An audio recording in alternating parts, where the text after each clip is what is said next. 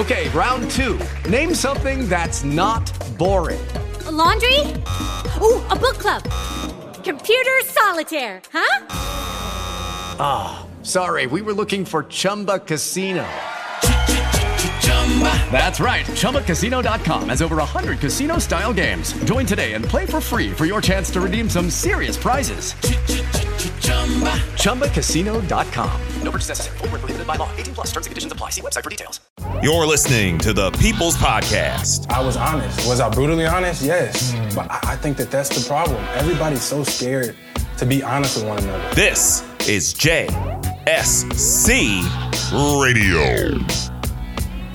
Ladies and gentlemen, boys and girls, children of all ages. Hey now. My name is Jay Scott Smith. Your ears are not deceiving you. And this is the 90th episode of the People's Podcast. This is JSC Radio.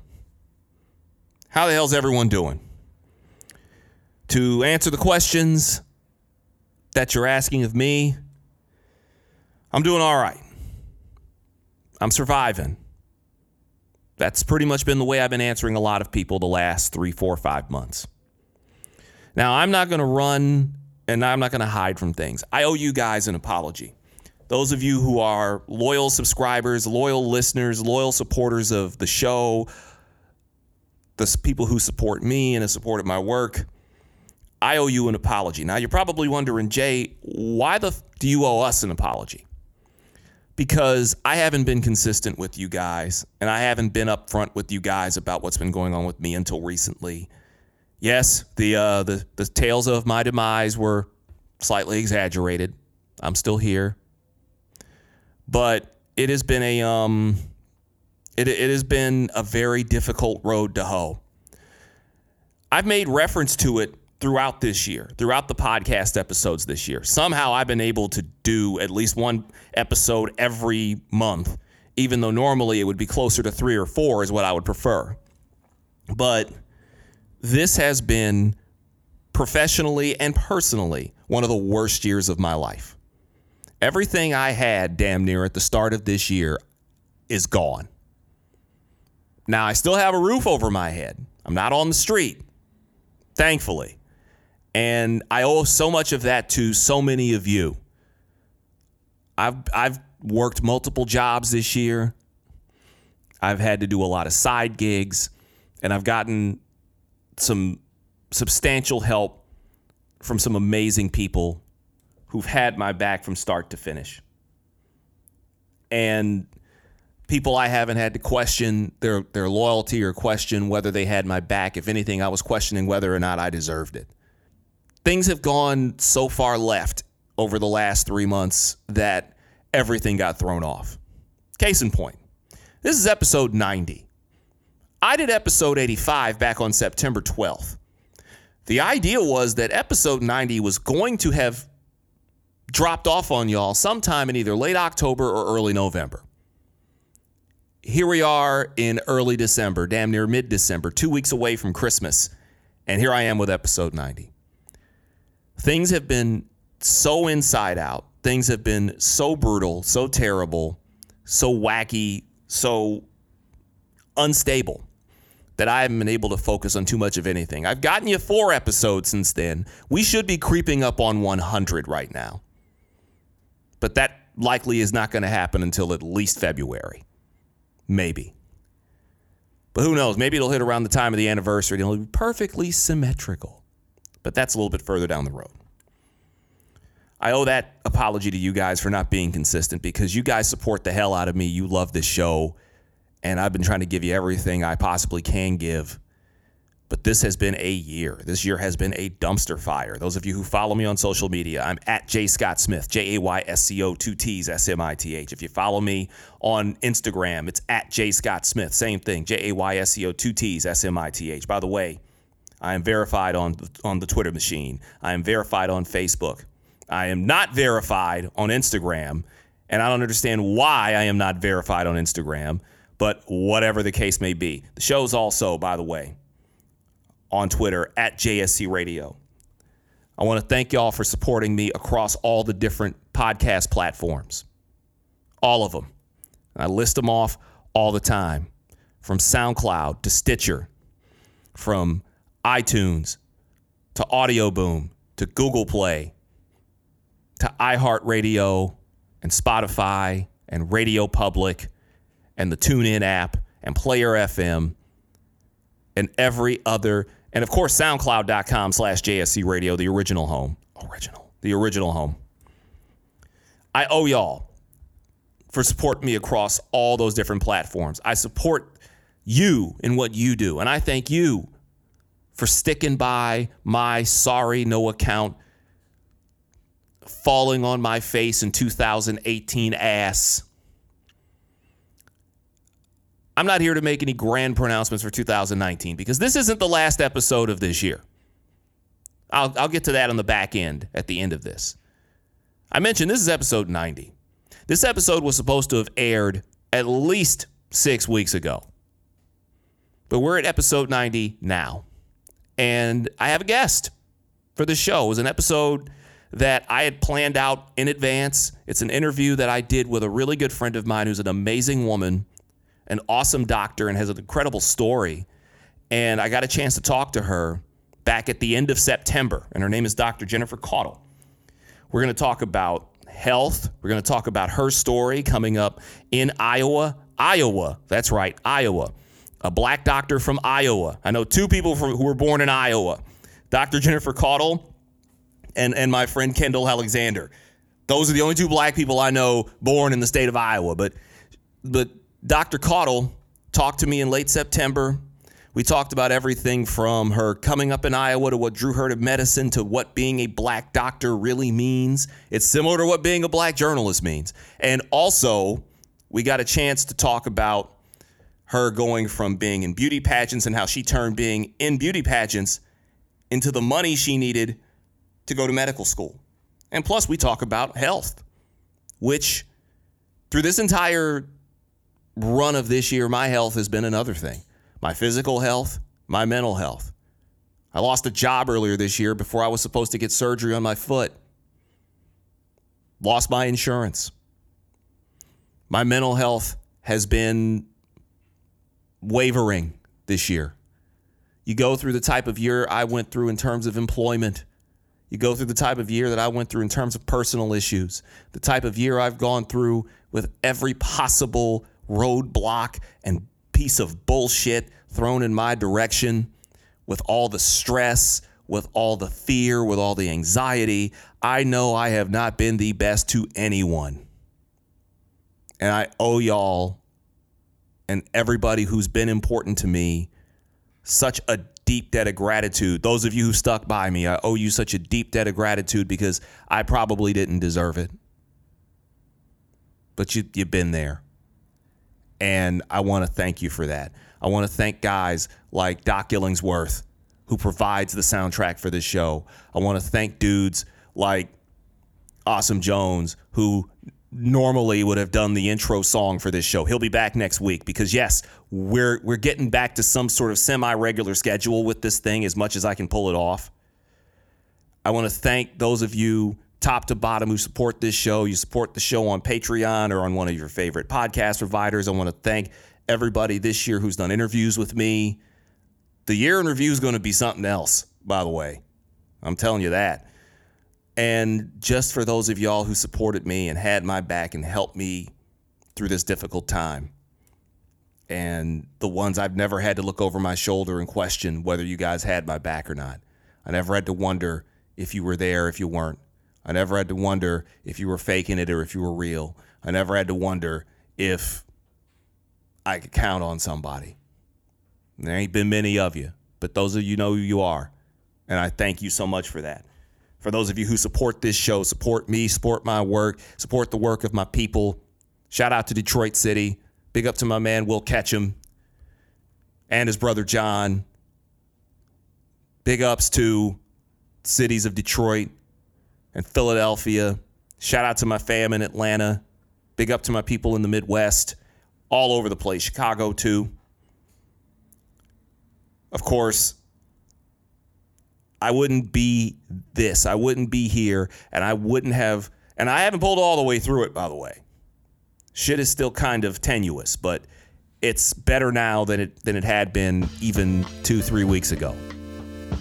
But I thank you so much for all your support and for having my back and for bearing with me and for and for getting my back when it was deepest and darkest. Shouts out to the brothers of Phi Beta Sigma Fraternity Incorporated. Y'all can't see me throwing the mob up, but I appreciate y'all brothers a ton.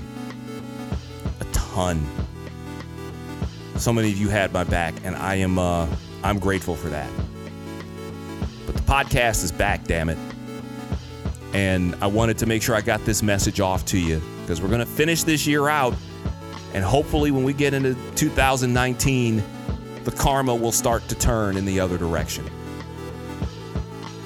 My name is Jay Scott Smith, and coming up after this, I have yet another illustrious guest on this podcast as we will change up the mood, change up the attitude, talk about our health, and talk about the amazing story surrounding your favorite quote unquote TV doctor.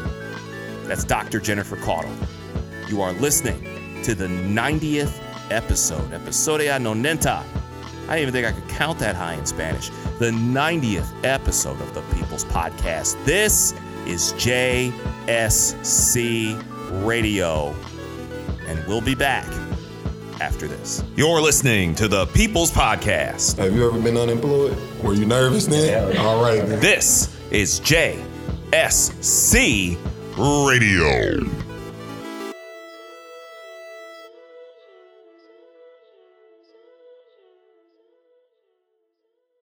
Lucky Land slots, you can get lucky just about anywhere. Dearly beloved, we are gathered here today to. Has anyone seen the bride and groom?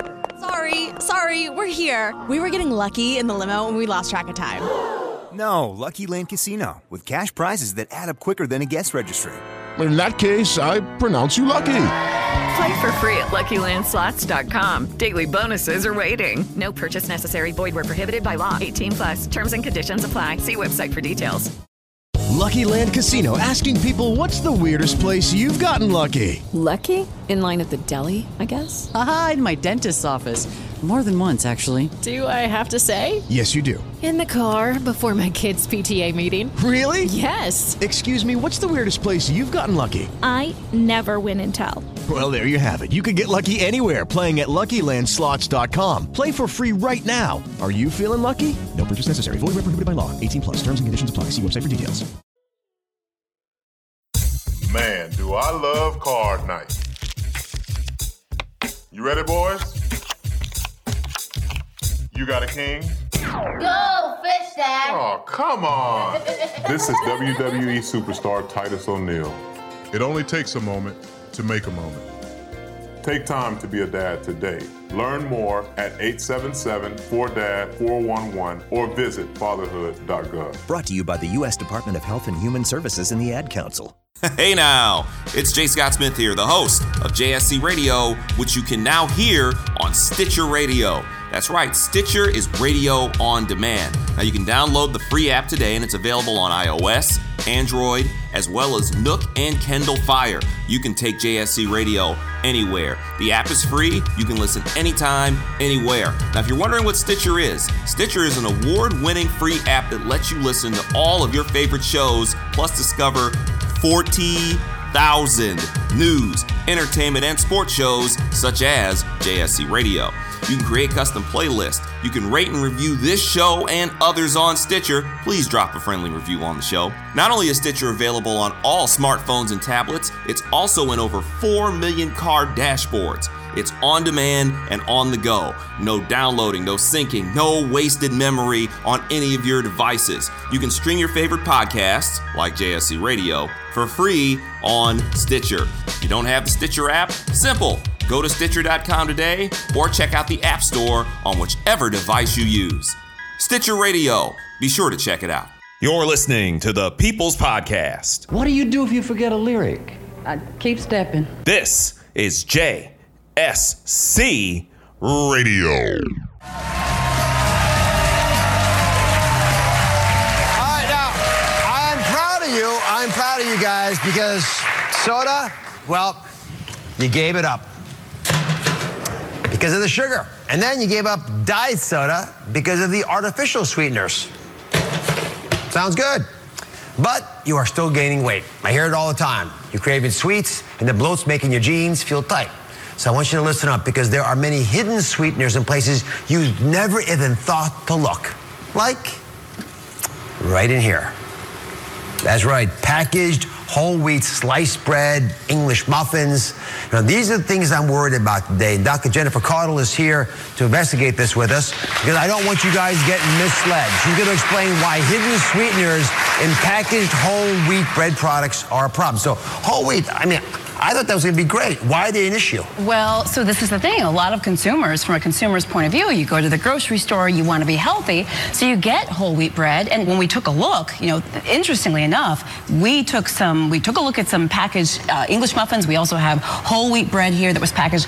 All of these that we looked at had added sweeteners. It's a big deal. Explain, give me some details here because I'm Yeah. surprised because we've always been saying that whole wheat bread was better for everybody. That's the part about this that, that frustrates me is people actually are hearing the message, they're doing what they think is best, Right. and they're still tripping and falling, and it's not their fault. Well, and I think that's the thing is I think it's about being informed, right? Being an informed consumer. So when we talk about added sweeteners here, we've got our added sweeteners. These are some of the things that we might find in bread and that we have. We've got honey, we've got agave, we've got um, you know molasses, we've got brown sugar. This is not necessarily bad, but they're added sweeteners, and that's what we have to know about. Now the other thing is some of these products actually have zero calorie sweeteners. And it's not just the sugar in the bread or the artificial sweetener, there's other things that bread makes you do. Well, that's true, and, and that's something I think about too. The, think, think about breakfast, right? I pull out an English muffin, and what do I do? Is I smear some jam or jelly on it. So not only am I getting the artificial sweeteners here or the added sugar, but I may be getting that also with the jam or jelly I'm putting on. We have to keep that in mind. It may be more than we ever thought we were receiving. This is the 90th episode, another landmark, the 90th episode of the People's Podcast. This is JSC Radio. Welcome back.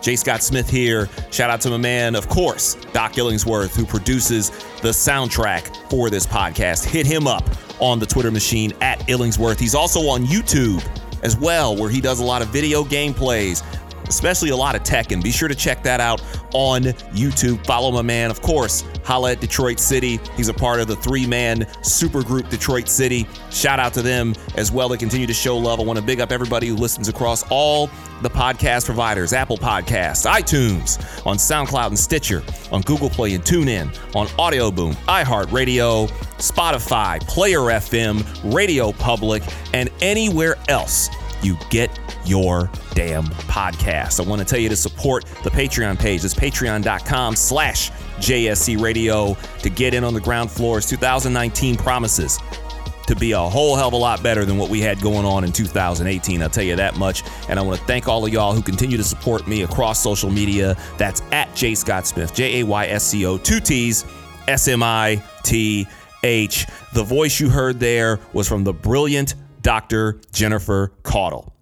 As I mentioned in the first segment, we taped this interview back in late September, as originally episode 90 was slated to happen a lot sooner than it is. But, you know, we're still going to do it as we're about to do it right now. And a little background here she is not just a doctor you see on TV. Dr. Jennifer Caudle, I met her for the first time at a Philadelphia Association of Black Journalists meeting about a year and a half ago. She's an absolutely delightful woman, wonderful woman, gorgeous woman. She walks in the room, she carries herself with this presence to her that she's all business. But she's one of the genuinely nicest people that I've met here since I've come to Philadelphia. And she's just a great human being. And I had the opportunity to talk to her very briefly at another job I temporarily held earlier this year. But we had to actually get some time to talk together because I wanted to know more about her story. I wanted you guys to get more about her story. You've seen her everywhere. That clip you just heard was from one of her many appearances on Dr. Oz as she's talking about the perils of artificial sweeteners. She's been on every major network, all of them. You name it, she's been there. And for me to get time to talk to this woman, I felt not only, it was not only my pleasure, I felt honestly blessed to be able to do it. And a cool little side note about this I actually did the interview, as you will hear, sitting in her doctor's office, in one of the examination rooms. You know how when you go to the doctor and you sit on that little table and you prop your feet up? Yeah, picture the podcast studio going on the road and being set up in a doctor's office. These are the things I do for y'all. Hope you I hope you at least can appreciate what I'm putting in for you. Without further ado, we jump in the Wayback Machine and head back a few weeks, but it's still very pertinent to do it right now. Here's my interview with the good doctor herself, Dr. Jennifer Caudle. This is episode 90 of the People's Podcast, and this is JSC Radio. Let's head to the doctor's office. I'm sitting on the on the bed in the in, in the clinic. I've been in so many of these over the years. I didn't think I'd be doing an interview from here. I'd like to welcome to JSC Radio for episode 90, Dr. Jennifer Caudle. Thank you. I'm so excited to be here, and thank you for that lovely introduction. I do what I can. I, it's it's so interesting that this is the first time I ne- I've done interviews from interesting places. I've been in locker rooms. I've been on airplanes. I've been in buses. I've never sat in a in a doctor's office. Never been in a doctor's office. Well, we're actually right now in one of my patient rooms, and yes, you are on the adjustable table that patients sit on. The blood pressure cuff is right next to you. For those of you who are listening, he's got an otoscope and all sorts of things, and uh, yeah, so we're, we're right here in I'm, the flesh. I'm not used to having shoes on in, in rooms like this. Once I get on here, I kind of I kind of set up and get comfortable. So I I would it, it's there's so much to say, and I know you've got you don't have a ton of time, but when I first talked to you, it was a couple months back at a previous place I used to work, and you mentioned something that first jumped off the page to me. You're a Midwesterner like I am. You're originally from Iowa. You're a little further out. You're you're a little further out. I mean, being from Michigan, I understand as soon as I see Iowa. So, tell me about growing up in Iowa. That's it, you don't see a lot. You don't see a lot of. I like to keep it real. You don't you don't see a lot of us out in Iowa. So where in Iowa? What where in Iowa are you from, and what was that like growing up? Well, no, you have a really good point. So I'm from Davenport, Iowa, which is right on the eastern border, about three hours from Chicago, right on the Mississippi River. So right across the river from Illinois. So that's to give you a little perspective. And you're right. There's not a lot of I would say comparatively to other states, right? There's not a lot of black people in Iowa. But the other thing I say to people is a lot of times people outside of Iowa never meet Iowans, period. True. I think a lot of times people in Iowa, you know, we kind of grow up, we're born, raised, we live, and we die in the state of Iowa. So I don't always even think it's common just to meet an Iowan, let alone a black Iowan. But I often say too that there were more black people in my town growing up in Davenport than I think a lot of people would ever imagine. I mean, I had a really great community of friends. Um, my, my, family, we had friends and people that we grew up in church and things like that. It's a very strong African American community. So growing up in Iowa was actually was actually quite wonderful. And that's interesting because I'm I'm a I'm a Big Ten guy. I went to Michigan State. Yeah. So normally when I see Iowa, it's usually Iowa Hawkeyes, and and the, sadly the joke is is like, are those the only black guys in Iowa? Are the ones playing for Iowa and Iowa State? And I thought about this. Like I have seen some people, who, black people from Iowa. So. Yeah I know they have everyone has their own idea about those of us from the Midwest. Now, being from Detroit, it's slightly different because we're seeing big city, but you're no more than 30 minutes outside of farmland and open areas and everything else in Michigan. What is what was life like growing up out there in Iowa, especially knowing that part, having driven through that area, Illinois before, and knowing that region? It's a different it's a different life compared to being here closer yeah. to a city like Philadelphia. You know, it is a different life, and I think that one of the biggest differences that I I think back on now versus what I see in other parts of the country was many ways life was just slower. Now, granted, you know, I was growing up uh, 30, 40 years ago, so it's not, you know, maybe things have changed certainly, but the thing about it is, I still think the pace is just different. And I have to be honest with you, you know, the people, there's something about a Midwestern sort of friendliness, a Midwestern smile. Um, yeah, maybe we're a little bit trusting. I think I am. Uh, I that's from Iowa or if that's just who I am. It's a bit of a Michigan thing, too, I can tell you that. It's a little, yeah, there's a, there's, there's a little bit of a sort of a trusting nature, I think, to the the people in Iowa and also a giving nature. I mean, there's, you know, I, I sometimes feel in other parts of the country that people meet each other with a little bit of skepticism first like what do you want? or what are you doing? or what do you need? or what do you what do you want from me? I feel like in iowa there's a little bit of a difference where oh how can i help you? What do you, you know welcome come on in. Of course i don't want to generalize and say that it's absolutely like that but but there is something about iowa that people are friendly the people are kind the people are open um, and I think in some ways more progressive than I think others might actually realize. There is there is that misconception that it is very and and Occasionally, yes. Depending on where in the Midwest, it can be slightly different. I'm guessing Ohio is a little bit different from Michigan, which is different from Indiana and Illinois, Wisconsin, that whole region of the country. When you get out there, it is different. and it is very different. The first, it was like a culture shock, a bit of a culture shock to me when I moved east three, four years ago, where I had been kind of conditioned to think you're East Coast, you're going to be rude, they're going to be rude. They're not bad people out here, but they're caught off guard when they see somebody smiling or they're a little friendlier or have a friendlier nature than that. Well, where are you from? Well, originally I'm from Michigan. Ah, that explains it. And it's the same thing. It's like you're from you're from the heartland of America. Right. Before I get into what led you into medicine, prior to this, you were also in. Now I want to make sure was it Miss USA or Miss America? It was Miss America. You were Miss America. I, I was not Miss America, but I was. You were in in the you were in the Miss America pageant, Yes. and I know that recently just passed actually. So what what was that like for you? What what first drew you to pageant life? I guess before you became obviously before you become doctor. Sure. Well, so I was Miss Iowa. I was Miss Iowa in 1999, and that's another thing I think people don't actually even think of Iowa. And I was Miss Iowa as an African American, and interestingly enough, I was not the first black woman to be Miss Iowa. Really? The first black Miss Iowa was Miss Iowa 19. I think it was 1970. Oh wow! Her name was Cheryl Browne. She was the first African American to compete at Miss America, and she came from Iowa. And I, that's one of the things I say when I mention when I Mhm. mentioned Iowa being remarkably progressive. I think in ways that people don't understand. Um, our Miss Iowa this year, who competed in Miss America, was also um, uh, you know of African American descent. We've had five women of color, black women identifying as black women, being Miss Iowa over the years, and and not many states actually can say that, and we're from Iowa. I can't I can't think of Michigan being one of them. I I it's funny you bring that up. A former my former trainer is Carol Gist, who's the first black woman to win Miss USA. Oh wow. I didn't know that about her because I just knew she was this woman who just wore me out. And she's like, "You don't know who she is?" well, no. And I went and actually googled her and it's like, "Wow." You're like, oh my god. like this she, and she's so matter of fact and chill about it and it's it's a I think people uh, the often the misconception about women in pageant life is oh you're just these pretty women who and you and they do the whole mocking of them oh well I have a platform that this but no a lot of women who are in these pageants are incredibly intelligent very well accom- obviously as I'm sitting in front of you right now very well accomplished what drew you to medicine of, Well- of all the different things what drew you to medicine Well, medicine was actually my first love, and you know, to speak a little bit about, about pageants and medicine, I didn't do my first pageant till I was 20 years old. Really? I was already at Princeton. I was a sophomore at Princeton. I had gone home. I was going home for Easter and Christmas breaks and stuff from college. I was in Iowa at church, and this woman in, at church said, "Hey, have you thought about doing the Miss America system? It's scholarship money. You know, Miss America, people don't understand, is the world's largest scholarship organization for women. They don't know that, and I needed money to pay for college and to, you know, for for all of this. I mean, my parents were teachers, so I actually got involved as a 20 year old, my first time, um, for the scholarship money. And over the course of my pageant career, I say that with air quotes, I've only done four pageants. That's that was all, and it was really for scholarship and, and things like that.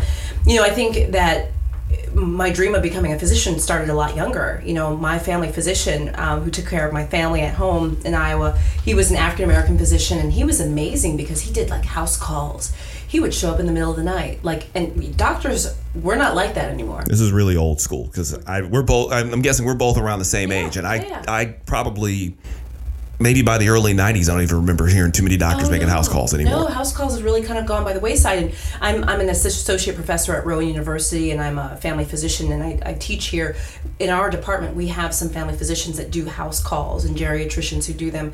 But I would say that it's it's really sort of a lost art. And he would show up in the middle of the night when my brother was having an asthma attack, or um, you know anything that we needed. And it was so amazing to see him kind of come over and pull out his doctor bag and all of his tools and things like that. It was inspiring. And to find out, and, and I think he was one of my earlier role models. So that's what really kind of shaped my idea. I just thought it was super cool what he was able to do.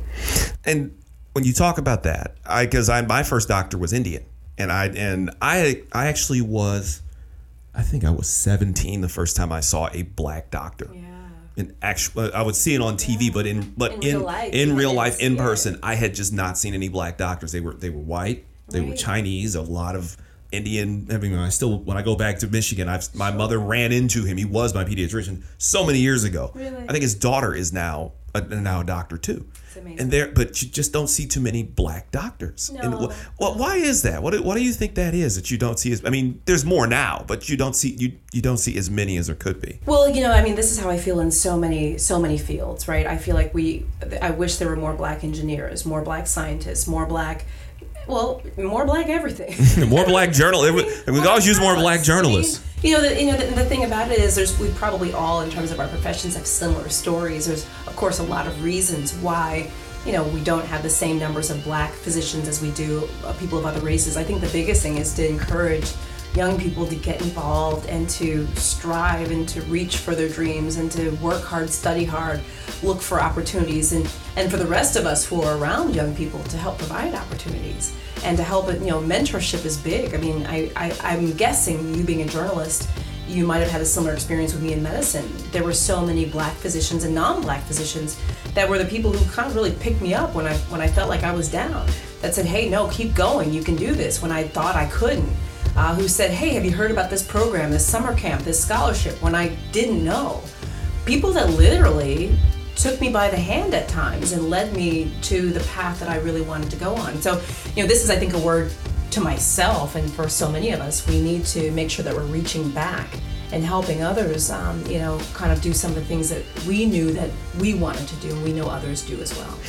I think that's the thing about uh, Jennifer that really jumped out to me is how gracious she is and how grounded she is in terms of that she didn't forget how she got to where she is effectively. She didn't forget where she came from, and she's always out here trying to do her best to reach back and help others. You see it all the time. And if you happen to follow her, it's at Dr. Jen Caudle on Twitter, for example. You'll see that. I'll get all her social media information out later.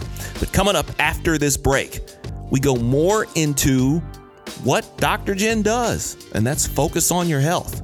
So we'll talk about what we, and you know what I mean by we, need to do to get better and take better care of ourselves. Plus, I kind of get in her ear a little bit about what it is that she feels she has gained from being a quote unquote TV doctor. My name is Jay Scott Smith, and this is the 90th episode of the People's Podcast. This is JSC Radio, and we'll be back with more with Dr. Jennifer Caudle after this. You're listening to the People's Podcast. I'm not going to be responsible for what happens next. This is JSC Radio. It is Ryan here, and I have a question for you. What do you do when you win? Like, are you a fist pumper? A woohooer, a hand clapper, a high fiver. I kind of like the high five, but if you want to hone in on those winning moves, check out Chumba Casino. At chumbacasino.com, choose from hundreds of social casino style games for your chance to redeem serious cash prizes. There are new game releases weekly, plus free daily bonuses. So don't wait. Start having the most fun ever at chumbacasino.com. No purchase necessary. Group. Void were prohibited by law. See terms and conditions. 18 plus. The American Red Cross urgently needs blood and platelet donations and asks donors to schedule an appointment to give now. Every two seconds, someone in the United States needs blood. Your blood donation is critical and can help save lives. Please schedule an appointment today. Download the Blood Donor app, visit redcrossblood.org, or call 1 800 Red Cross today. You can make a difference. So, you know, I'm a dog, and I'm kind of new to this family, but I've noticed a trend. My humans do this thing where they go around and get all my toys and hide them in this basket, but it's always the same basket, and it's always the same place. And then they act so surprised when I find them. But I'm like, hello, that's where you put it last time. Humans are the worst at hide and go seek. A person is the best thing to happen to a shelter pet. Be that person. Adopt. Brought to you by the Ad Council and the ShelterPetProject.org. You're listening to the People's Podcast. This is JSC Radio. We want to bring in family physician Dr. Jennifer Caudle to talk more about this. So, doctor, do they say, the parents, that religion is involved with their belief system, therefore they're out of having to do this, having to get vaccinated? Well, that's sometimes the thinking and the theory behind those who observe religious exemptions and who request them. Certainly, that may not be the motive for everyone because certainly everybody's different. But the idea here is that there are people who do um, choose to be exempt from getting vaccines for different reasons, religious or otherwise.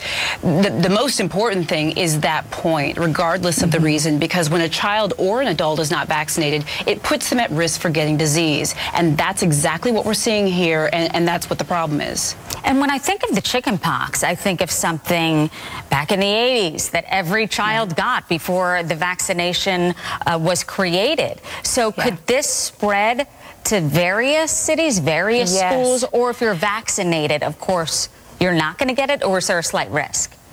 Well, so, you know, you bring up a lot of amazing points. And I think the first of, of that is that we do have a vaccine against the chickenpox virus. That's first and foremost. It's a two uh, dose vaccine given at 12 to 15 months and then four to six years old typically. So we do have a vaccine. But you're right that back in the 80s, and I remember when I was a child, we didn't have a chickenpox vaccine. We just all got the chickenpox from each Right. other. We have that vaccine now, and that's so important. But to your point, which was the other part of your question, what could happen now when children are not vaccinated against chickenpox? In this case, that seems to be the case. It's ripe for spreading. And remember, there are a lot of people potentially at high risk for chickenpox. I think a lot of people think chickenpox, oh, no big deal, you just get it, you get over it. But think about little babies or pregnant women or people with mm-hmm. weakened immune systems. Getting the chickenpox could be downright deadly. So this is not something that we just want children to get. We want them to be vaccinated to avoid getting it. And I'll take this moment because Jennifer is far too gracious and far too classy of an individual to say this, but I'm sure as hell not. Vaccinate your damn kids. Period. Vaccinate your damn kids. She was saying that in a very professional manner there in the clip that we got courtesy of CNN's headline news. But yeah, uh, vaccinate your damn kids. Don't make a difference what it is. Vaccinate your kids. It works. Trust me. Have you seen anyone walking around here with polio or smallpox lately? Vaccinate your damn kids. That's a public service announcement from those of us here at the People's Podcast. This is JSC Radio. You're listening to episode 90 of the show. I want to thank you once again for subscribing to the show across all different podcast providers Apple Podcasts, iTunes. There's SoundCloud and Stitcher, Google Play and TuneIn, Audio Boom, Radio Public, iHeartRadio, Spotify, Player FM, and anywhere else you get your podcast. Shout out to my man Doc Illingsworth, whose music you heard, bringing us in from the break. And we're about to head back out to continue this interview I did with Dr. Jennifer Caudle, and we'll pick it up talking about some of the numerous things that she does, aside from being a legit doctor, seeing patients as she does at Rowan University in South Jersey. She also works as a teacher. And, of course, she does the numerous TV hits, whether it's in New York, Philly, wherever she needs to go, she's there. So, as I continue to talk to Jen, we, we brought this up. How on earth does a woman who does so many things how can she balance all this? How is she able to get the job done? Well, we talk about that and so much more as we continue the interview with Dr. Jennifer Caudle right here on the 90th episode of the People's Podcast. This is JSC Radio. Let's head back to the doctor's office. And you mentioned you are a prof. You're you, you have so many hats, and one of those is here at Rowan University, where we're doing this interview right now. Before I go even into the TV aspect of it, what led you to teach? Because so many people, especially as accomplished as you are, what led you to go onto that end? Is, is it the feeling that you want to give back more and kind of help help others a- um, along the way here? Well, my parents are teachers, so I actually grew up in like a teaching household. You know, I, I my brother and I we used to talk. We used to call it school talk. You know, around the dinner table, my parents would talk about what happened at school that day. They would talk about my dad. My dad was a principal. My mother was a music teacher, and then later became a guidance counselor. And there was so much talk about education and educational programs. My, my parents are retired now, but still, when they see a yellow school bus driving down the street, you you'd, you'd be you'd be amazed at how excited they get. They say, "Oh, Esther, there's a there's a school. Oh, what is it? Oh, elementary." They get so excited about you know school. So I grew up with this enthusiasm um, about education. So it made a lot of sense for me, even becoming a doctor, that I wanted to to factor teaching in with it. It, it wasn't even a really a decision. It was just there was really no other option for me. I've only been in teaching and faculty positions since I graduated from residency because it made the most sense. It it's amazing, funny how you bring that up. My mother taught for almost 40 years in Detroit. Yeah. She taught high school, elementary school, and certain times of the year it's still because she retired maybe 10 years ago and certain times of year still triggers certain things there where when it gets around the middle of june and she says this is the end of this there you can tell this is the end of school year because it's she feels it. or even couple or even going back to early september is like yeah. It's that time of year because i still even though she's been gone for oh it's actually 14 years now she still gets this itch to go back to a classroom. It's still there. She feels because it was and I, I get that. She it's it's still part very much a part of who she is. I can understand that. And you still and and you have that. You're able to balance all this out. Now you do television. This is the first time i saw you you were on tv and i would see you on tv locally here in philadelphia but you do national stuff as well. What how did how did you get your first spot on tv and what drew you to kind of being the TV doctor? Because there's misconceptions like, oh, well, she's just a doctor on TV. It's like, no, she's actually a doctor who just happens to be on television. And there is a difference there. Well, I do think there is a difference. I am a practicing physician, so I see patients. In fact, the reason why we're doing the interview here in my office is because I'm starting office hours, you know, in the next 30 minutes or so.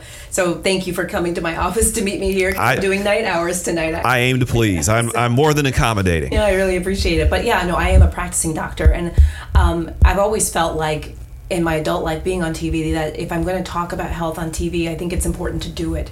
Um, and, I, and I love that about being on television and talking about the latest studies and the latest things because I'm seeing them really on a day to day basis, so it really informs what I do. Um, I think I got interested in media work when I was Miss Iowa because as Miss Iowa, you know, I didn't win the title of Miss America, even though I really wanted it. As Miss America or Miss State, we call it Miss Iowa, you really travel around being an ambassador for different causes and you speak at schools and at companies and corporations, and there's a lot of sort of um, communications work involved in that. And it was during that year when I came back to the state of Iowa and I worked for a year as Miss Iowa. I traveled 5,000 miles every month by car to schools, to, you know, um, company openings, ribbon cutting ceremony, you name it. I mean, I was in cornfields, I did everything. I really learned how much I loved communicating. And my dream was always to become a doctor, but I had this second itch. I said, well, how can I mix communication? With being a doctor. And it, it seemed perfect because i can talk to people about health.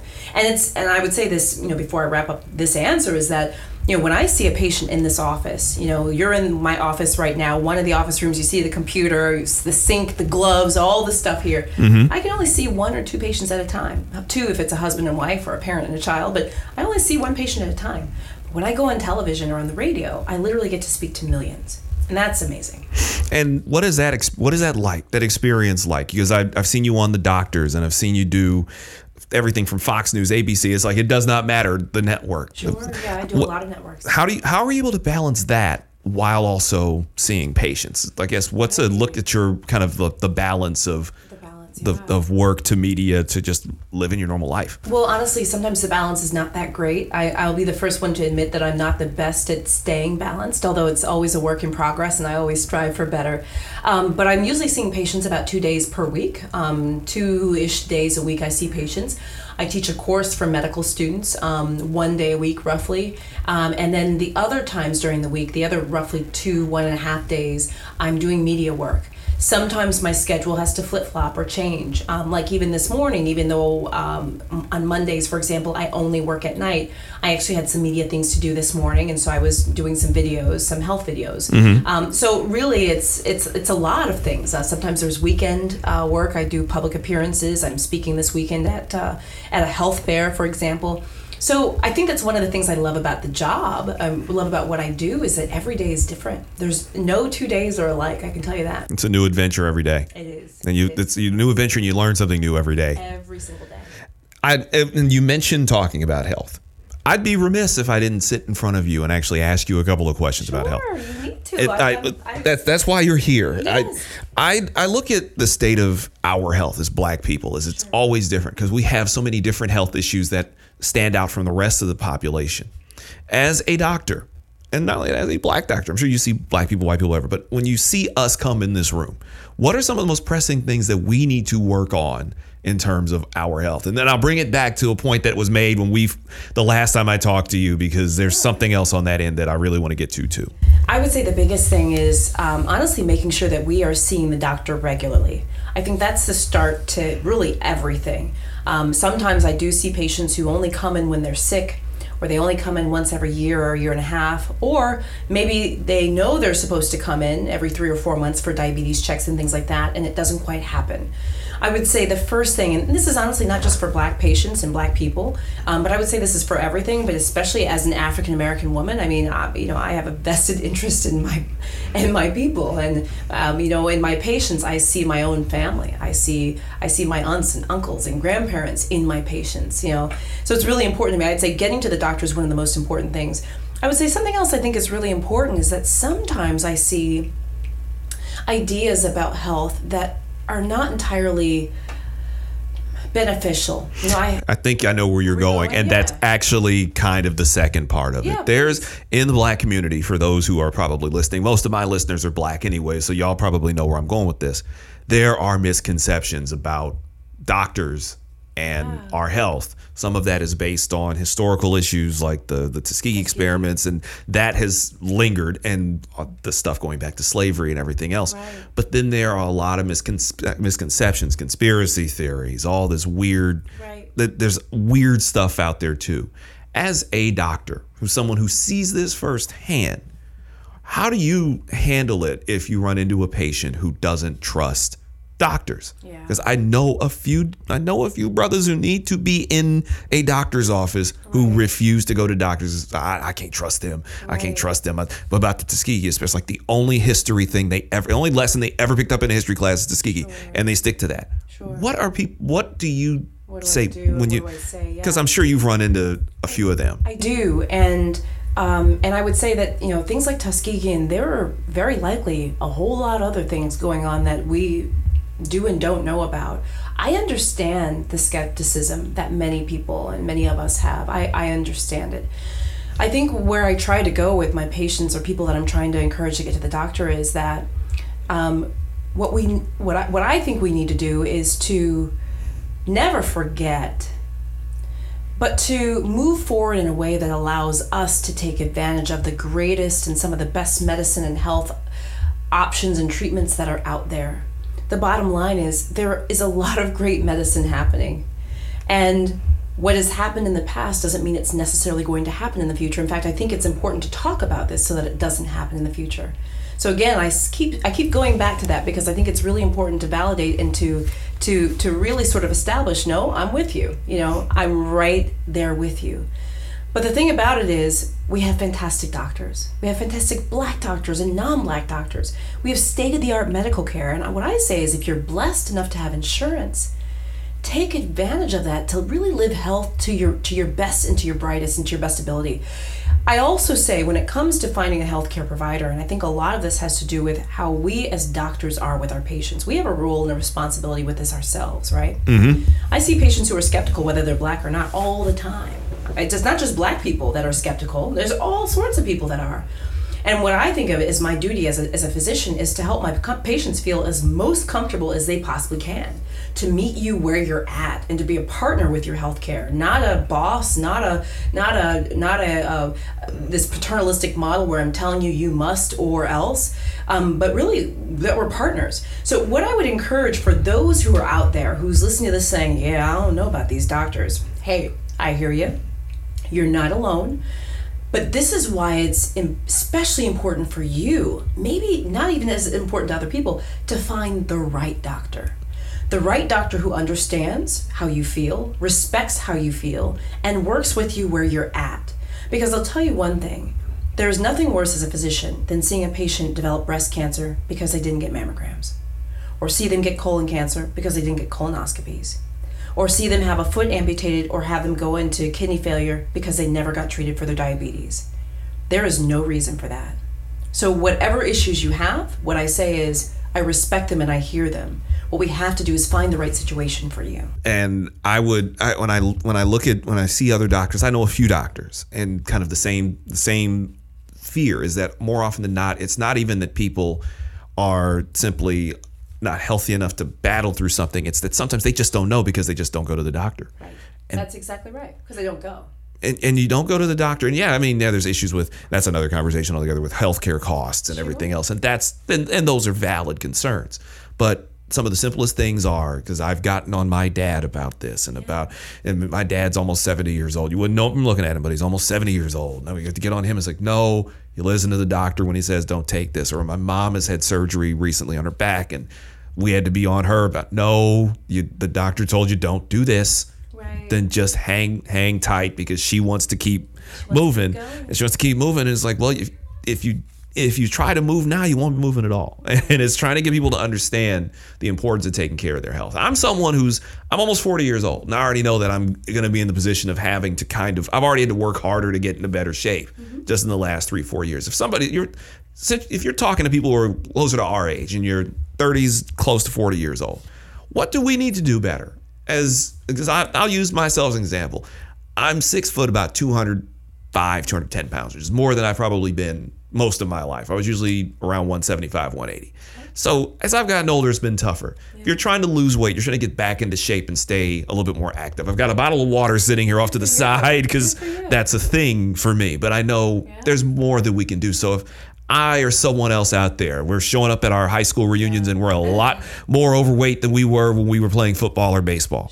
What do we need to do better as we get older? Not just black people, but just in general. In general, yeah. You know, I would say that um, weight uh, and sort of, you know, uh, obesity, weight, weight loss, things like that are such big topics for so many reasons. I, I I'm a big believer in small changes. I really, really am. I think that, you know, just like I've had some smokers say they've quit smoking by just going cold turkey, I've also had many smokers say it took them many, many tries and small incremental changes to make it work. I think for sometimes diet and weight loss and exercise, that type of thing, often it's a it's a big lifestyle issue for us. And I find uh, I'll talk about me personally. I mean, I think it's very natural for people to go up a little bit up and down with weight. That happens with me. It happens with so many people. But I feel like the small changes make sometimes the biggest differences and helps us be consistent. So I with patients, for example, that are trying to lose weight, one of the first things I say is, okay, well, what can you identify that you do or that you eat that you know is really setting you back? Well, you know, I do like to stop by uh, the the such and such and get a, a, bagel with cream cheese every morning. Okay, well that's what you like. Well, uh, or you know, I do tend to roll through fast food three times a week or something, or I eat pizza every Tuesday and Thursday, or whatever, whatever your habits are. And what I like to do is starting there. You know, maybe it's they drink sodas. I had a patient who uh, drank a lot of regular soda. She would drink, um, you know, seemed like she'd go through almost a two liter bottle almost every day or every two days Jeez. of regular soda. Yeah. Um, and some people buy the cans or what have you. So what we start with and what I recommend is starting by just cutting it down by a fourth or a third. You know, if you're going to, uh, you know, the drive-through and getting your bagel with cream cheese every day of the week, why don't you start doing that only four times a week instead of seven? Okay. Pick your days when you're going to go, and then the other days have a plan for something a healthier option and then after a few weeks go down to two or three times a, you know a week. The idea is making small changes you know cutting back that soda from i don't know 10 cans to 8 cans. It sounds crazy but the idea is you got to start somewhere. Those little changes make a difference and the things I, I also like those i like apps a lot. Mhm. there are a lot of amazing apps. I like my fitness pal. For those who are trying to lose weight weight watchers is something I, I, again i have no I, I do not have any affiliations with these companies. I do not you know, make money from them. I do not partner with them. But they are companies that i found that are very helpful with with my patients and so many others. And as physicians in this office we do recommend things like my fitness pal weight watchers and other apps that help people whether it's fitbits or other so use technology and allow it to help you um, get a few extra steps in the day small changes i always say rome wasn't built in a day and the weight gain that we developed also didn't happen overnight so small changes You chip it down every day. You, you, you don't try to go in and lose 15 pounds in a month or two weeks or so. That's something absurd like that. Where even how often would you? Because I try to exercise at least. I try to get in the gym at least three times a week, depending on the schedule and everything. Maybe two. Some weeks it might be four. What is the what is the ideal for say someone in their 30s and you're trying to you're trying to either get more active or stay active? Sure, sure. Well, you know, I think there's different ways of quantifying it. You know, in the past we've said two to three times per week of you know 30 minute exercise. I, I tend to be one that I, I, I don't like necessarily saying what people should be doing because I do think it's a little it's different for everyone. For that person that maybe has been on the couch all summer, um, starting a workout plan, maybe I just want them to increase their steps by a thousand steps every other day. Um, I do think there's different ways to measure activity. So I think what's most important is making sure that you get some activity every single day and figure out the metric that works for you. There's some people who really don't like the gym. I'm not actually a gym person myself. It it just doesn't actually make sense for me. I actually have a patient. It's really interesting. She um she didn't like the gym herself, but she really needed to.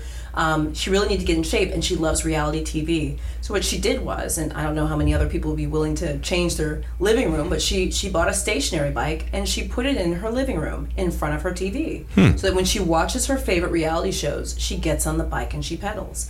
It's a way for her to combine two things and get one thing done that she loves and another thing done that she's not crazy about, and kind of keeps it enjoyable for her. So remember, there's a lot of different ways to skin a cat, and I think that sometimes that's one of the biggest motivators and things to help us is to think outside the box and say, okay, what's going to work for me?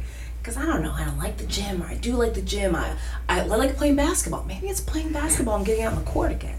So I really want people to think about, okay, the biggest thing is just being active. How can I do that that makes me in a way that makes me happy and want to stick with it? And I think I can close this out with this question. And just from the amount of time you've been you've done stuff on TV and you've been done all these different appearances, I guess my last question will be, what is the best experience you feel you've had, and what and what was a more forgettable television uh, appearance you might have had? One that even if you even at, at first it did seem like oh this wasn't too bad. And you look back on it and it's like oh no that was a problem. Like what what were the best and the uh, the best and the not so best? I won't say worst, not so best. No, of course. Well, I would say the best appearances for me are always one where after the fact I hear someone write me on Facebook or Twitter or Instagram and say, hey, you know, I really learned something or hey, you know what? I'm actually going to get my flu shot this year because of what you said. I'd always been afraid of it. I never wanted to get it. But I think I'm going to do that this year. I'll tell you, nothing warms my heart more than feeling like I've made a difference. That's the best in the world, honestly. Um, I would say some more, say, forgettable or less desirable appearances, honestly, or uh, I say have to do more with like technical difficulties and things like that. I just did an appearance for HLN and it was a Skype appearance. This was a couple weeks ago. And um, the audio, you know, it, it was my, I don't know if it was my Wi-Fi or what was going on, but you know, the tracking and the and the audio went out, and then you know, you couldn't hear me, they couldn't see me, and it's embarrassing when there's technical difficulties. Oh, yeah. let me tell you. but there have also been appearances where I've gone on shows expecting to talk about one thing, and then the host sort of bring up a different angle or maybe an unexpected angle that sometimes makes me feel like I don't know, I didn't plan on this, or I didn't plan on going down this route. Um, and so sometimes you feel, you know, sometimes it gets a little sticky, but but it also is a wonderful challenge as well. I think the best thing about going on so many different networks is is being able to do different styles, from going on Fox 29 in Philadelphia and working with those amazing folks to national television and really sort of having to be flexible.